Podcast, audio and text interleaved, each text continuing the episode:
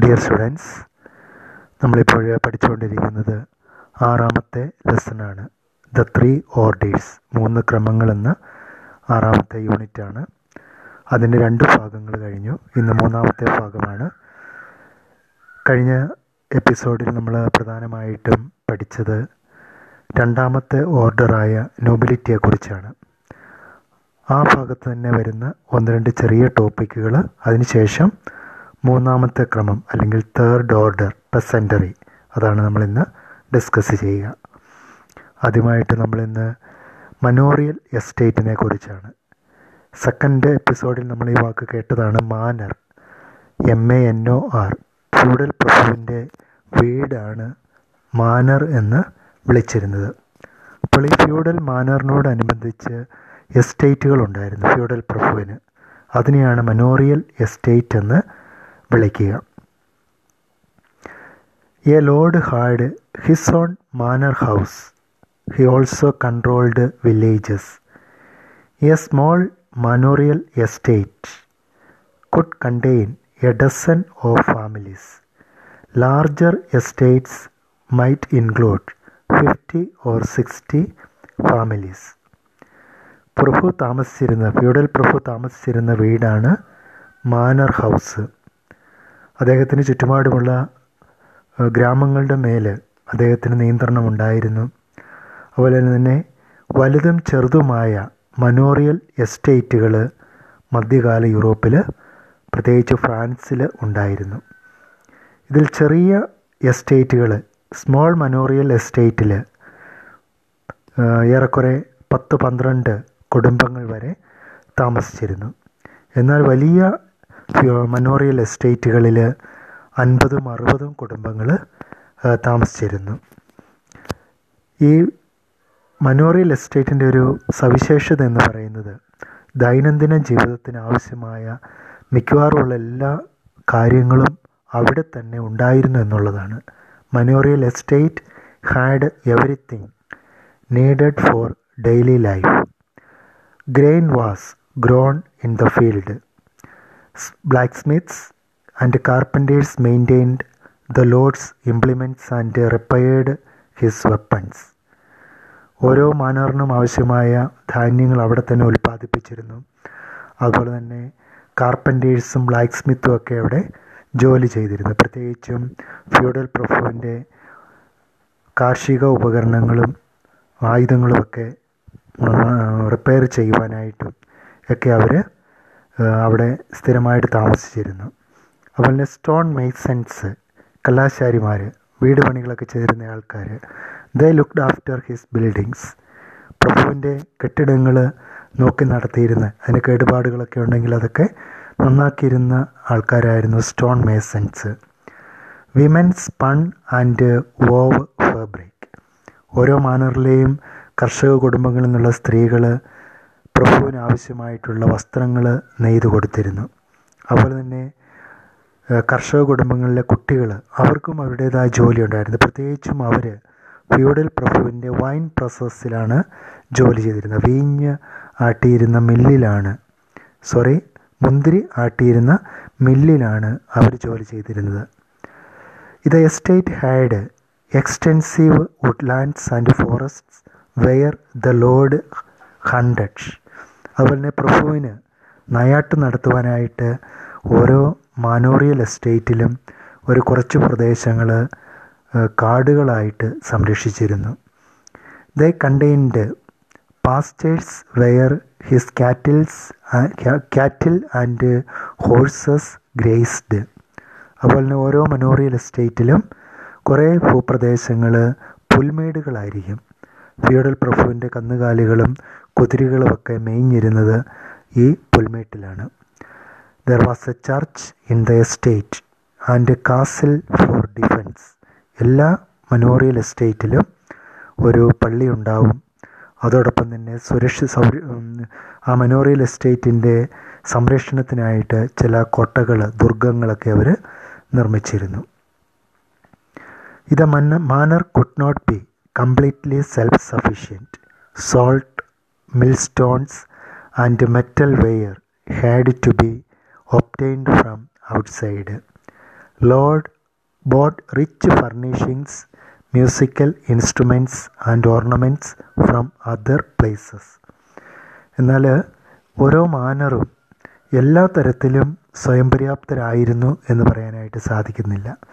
പ്രത്യേകിച്ചും ഉപ്പ് അതുപോലെ തന്നെ ധാന്യങ്ങൾ പൊടിക്കുവാനായിട്ടുള്ള മിൽ സ്റ്റോൺസ് മെറ്റൽ വെയേഴ്സ് അതായത് ലോഹനിർമ്മിതമായിട്ടുള്ള പാത്രങ്ങൾ ഉപകരണങ്ങളൊക്കെ. ഇതൊക്കെ പുറത്തു നിന്നാണ് കൊണ്ടുവന്നിരുന്നത്. അത് ഓരോ മനാർ മനോറിയൽ എസ്റ്റേറ്റിലും ഉൽപ്പാദിപ്പിച്ചിരുന്നില്ല.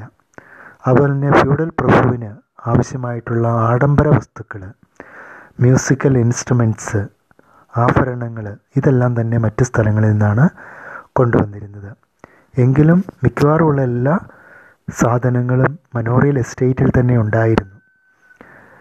ഇനി ഈ ഭാഗത്ത് തന്നെ വരുന്ന രണ്ടാമത്തെ ഓർഡറിൽ വരുന്ന മറ്റൊരു പ്രത്യേകതയാണ് നൈറ്റുകൾ K N I G H T S knights.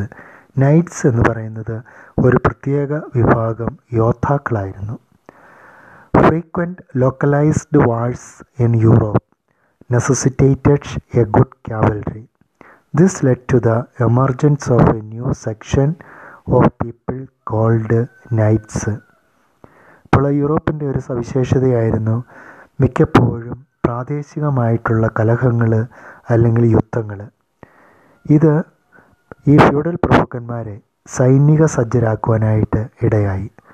അങ്ങനെ രൂപം കൊണ്ട ഒരു പ്രത്യേക കുതിരപ്പടയാളികളെയാണ് നൈറ്റുകളെന്ന് വിളിക്കുക. Spelling K N I G H T S. Knights കുതിരപ്പടയാളികളാണ് യോദ്ധാക്കളാണ് അവർ ദ നൈറ്റ്സ് വെയർ വാരിയേഴ്സ്. അവർ യോദ്ധാക്കളായിരുന്നു. They were linked to the lord. The lord gave the knight a piece of land called fief and promised to protect it. പലപ്പോഴും ഈ നൈറ്റിന്റെ ജീവിതം എന്ന് പറയുന്നത് feudal പ്രഭുവിന്റെ പ്രഭു feudal പ്രഭുവുമായി ബന്ധപ്പെട്ടാണ്. ഈ ഫ്യൂഡൽ പ്രഭു ഈ നൈറ്റുകൾക്ക് ഒരു നിശ്ചിത അളവ് ഭൂമി സ്വതന്ത്രമായിട്ട് കൊടുത്തിരുന്നു. അതോടൊപ്പം തന്നെ ഈ ഫ്യൂഡൽ പ്രഭു ഇദ്ദേഹത്തിന്റെ വസ്തുവകകൾ അല്ലെങ്കിൽ ഇദ്ദേഹം നൈറ്റിന് കൊടുക്കുന്ന ഈ ഭൂപ്രദേശത്തിന്റെ സംരക്ഷണവും ഈ ഫ്യൂഡൽ പ്രഭു ഏറ്റെടുത്തിരുന്നു.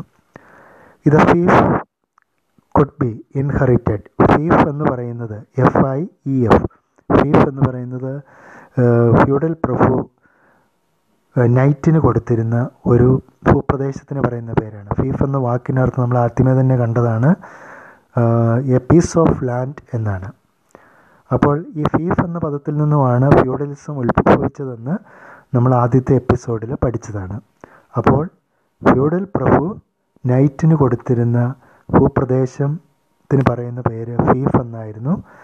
അത് രാജാവ് എന്റെ സംരക്ഷണയിലായിരുന്നു താനും ദെൻ ഇത് fief could be inherited it included a house for the knight and his family a church establishment for his dependants a water mill and a wine press അപ്പോൾ ഫ്യൂഡൽ പ്രഭു നൈറ്റിന് കൊടുത്തിരുന്ന ഈ ഭൂപ്രദേശത്തും അത്യാവശ്യം വേണ്ട സംവിധാനങ്ങളൊക്കെ ഒരുക്കിയിരുന്നു. പ്രത്യേകിച്ച് അവിടെ ഒരു വലിയൊരു വീട് നല്ലൊരു വീടുണ്ടാകും. അത് നൈറ്റിനും അദ്ദേഹത്തിന്റെ ഫാമിലി മെമ്പേഴ്സിന് താമസിക്കുവാനായിട്ടുള്ളതാണ്. അതുപോലെ തന്നെ ഒരു പള്ളി ഉണ്ടാവും. നൈറ്റിന്റെ ആശ്രിതർക്ക് താമസിക്കുവാനായിട്ടുള്ള സൗകര്യങ്ങളുണ്ടാവും. അതുപോലെ ഒരു വാട്ടർ മില്ല് ഒരു ജലമില്ല് വൈൻ പ്രസ് ചെയ്യുവാനായിട്ട് മുന്തിരി പിഴിഞ്ഞെടുക്കുവാനായിട്ടുള്ള മില്ലുകൾ പ്രസങ് ഉണ്ടാവും.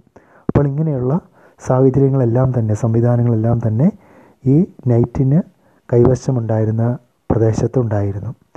In exchange for these the knight paid a regular fee besides he promised to fight for him in war അപ്പോൾ ഇതിനെല്ലാം പകരമായിട്ട് പ്രതിഫലമായിട്ട് ഈ നൈറ്റുകൾ എല്ലാ വർഷവും ഒരു നിശ്ചിത തുക ഫീസ് ഫ്യൂഡൽ പ്രഭുവിന് നൽകണം. അതോടൊപ്പം തന്നെ ഫ്യൂഡൽ പ്രഭുവിന് യുദ്ധ ആവശ്യങ്ങളിൽ ഈ സൈനിക സേവനം നടത്തുക എന്നുള്ളതും ഈ നൈറ്റുകളുടെ ഉത്തരവാദിത്തമായിരുന്നു. To keep up their fitness knights engaged in many physical training and practices പലപ്പോഴും ഇവരുടെ ആരോഗ്യ പരിപാലനത്തിനായിട്ട് റെഗുലറായിട്ട് അവർ എക്സസൈസുകൾ ചെയ്യുമായിരുന്നു. അപ്പോഴെപ്പോഴാണ് സൈനിക സേവനം നടത്തേണ്ടതെന്ന് നമുക്ക് പറയാൻ പറ്റില്ല. അതുകൊണ്ട് എപ്പോഴും അവരവരുടെ ശരീരം ആരോഗ്യം സംരക്ഷിച്ചിരുന്നു കാത്തു സൂക്ഷിച്ചിരുന്നു. അതിനാവശ്യമായിട്ടുള്ള നല്ല ഭക്ഷണം കഴിക്കുകയും അതോടൊപ്പം തന്നെ ഫിസിക്കൽ എക്സസൈസിൽ ട്രെയിനിങ് ഒക്കെ അവർ നടത്തുകയും ചെയ്തിരുന്നു. A knight was allowed to serve more than one lord but his foremost loyalty was to his own lord ഒരു നൈറ്റിനെ സംബന്ധിച്ചിടത്തോളം ഒന്നിലേറെ ഫ്യൂഡൽ പ്രഭുക്കന്മാർക്ക് സേവനം ചെയ്യുവാനായിട്ട് അവർക്ക് അനുവാദം ഉണ്ടായിരുന്നു. എങ്കിലും ഒരു മാസ്റ്റർ ലോഡ് ഈ നൈറ്റുകൾക്കുണ്ടാവും. അപ്പോൾ നൈറ്റുകളുടെ ആത്യന്തികമായ അവരുടെ ലോയൽറ്റി കൂറ് വിശ്വസ്തത എന്ന് പറയുന്നത് അവരുടെ യഥാർത്ഥ പ്രഭുവിനോരായിരിക്കണം. ആവശ്യ സന്ദർഭങ്ങളിൽ മറ്റു പ്രഭുക്കന്മാർക്ക് സൈനിക സേവനം നടത്തുവാനായിട്ട് നൈറ്റുകൾക്ക് അനുവാദം ഉണ്ടായിരുന്നുവെങ്കിലും യഥാർത്ഥ ലോഡിനോടായിരിക്കണം പ്രഭുവിനോടായിരിക്കണം ഈ നൈറ്റുകളുടെ വിധേയത്വം. In France minstrels travelled from manor to manor singing songs which told stories about brave kings and knights. അതുപോലെ ഫ്രാൻസിലെ ഒരു പ്രത്യേക കാഴ്ചയായിരുന്നു തെരുവ് ഗായകർ മിനിസ്ട്രൽസ്.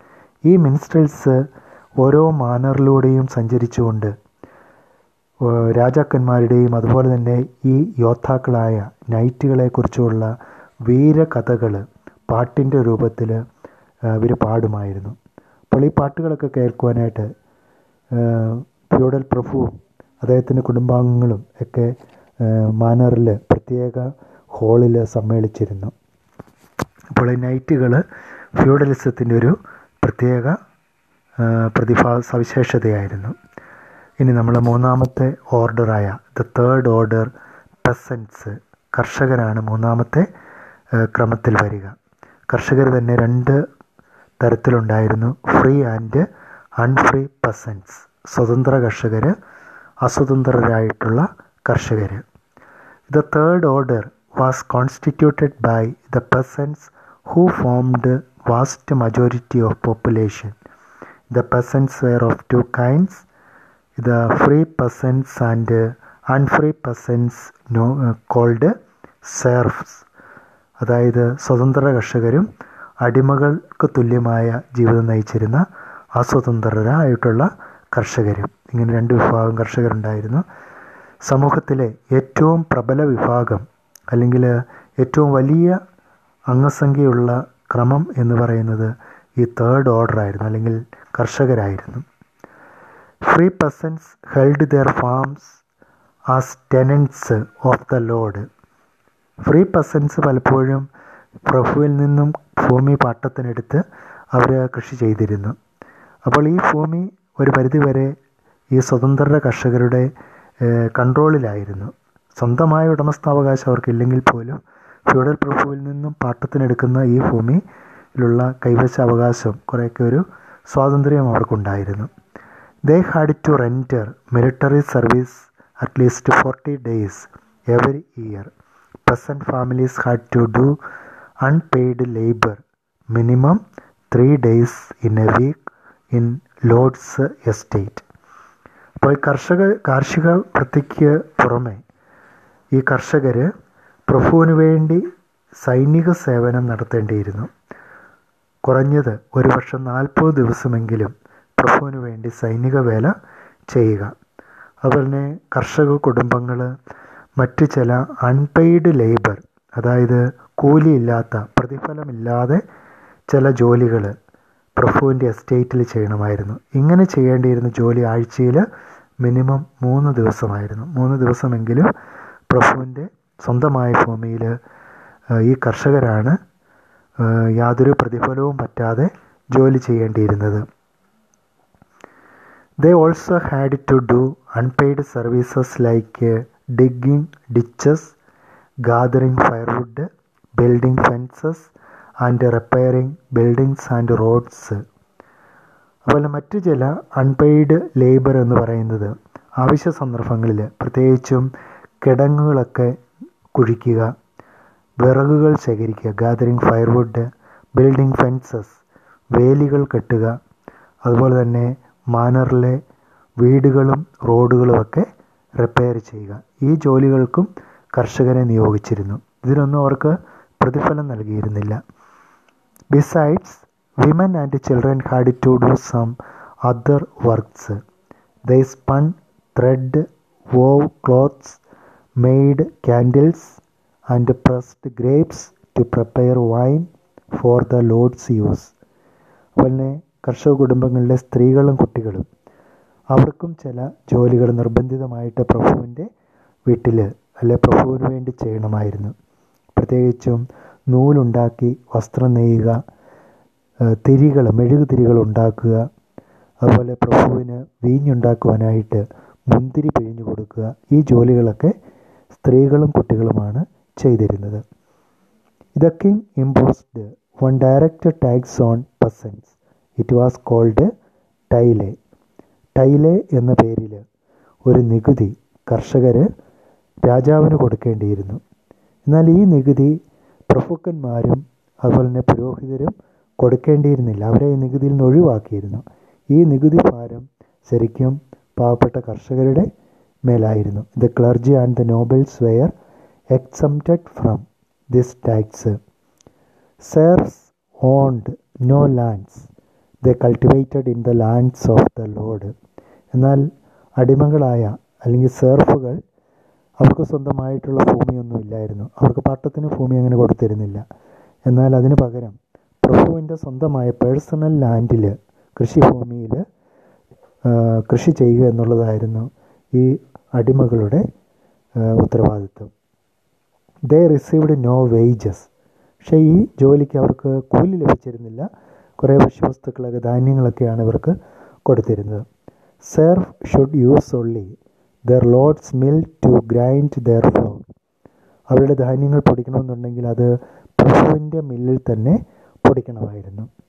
They should use their oven to bake their bread അവരുടെ ബ്രെഡ് ഉണ്ടാക്കുവാനായിട്ട് പ്രഭുവിന്റെ ഓവനാണ് അവർ ഉപയോഗിക്കേണ്ടിയിരുന്നത്. അതുപോലെ തന്നെ വീഞ്ഞുണ്ടാക്കുവാനായിട്ട് പ്രഭുവിന്റെ വൈൻ പ്രോസസ്സാണ് അവർ ഉപയോഗിച്ചിരുന്നത്. It was the lord who decided whom a serf should marry ഒരു സെർഫ് ആരെ വിവാഹം കഴിക്കണമെന്ന് തീരുമാനിച്ചിരുന്നത് പ്രഭുവായിരുന്നു അപ്പോൾ എല്ലാ അർത്ഥത്തിലും പ്രഭുവിന്റെ നേരിട്ടുള്ള നിയന്ത്രണത്തിലായിരുന്നു ഈ അസ്വതന്ത്രരായിട്ടുള്ള കർഷക വിഭാഗം. ഒരു ചെറിയ ടോപ്പിക് കൂടിയുണ്ട്. അതോടെ എടുത്ത് നമുക്കിന്ന് ഈ എപ്പിസോഡ് അവസാനിപ്പിക്കാം. ഫ്യൂഡലിസം ഇൻ ഇംഗ്ലണ്ട് ഇംഗ്ലണ്ടിൽ എങ്ങനെയാണ് ഫ്യൂഡലിസം ആരംഭിച്ചത്?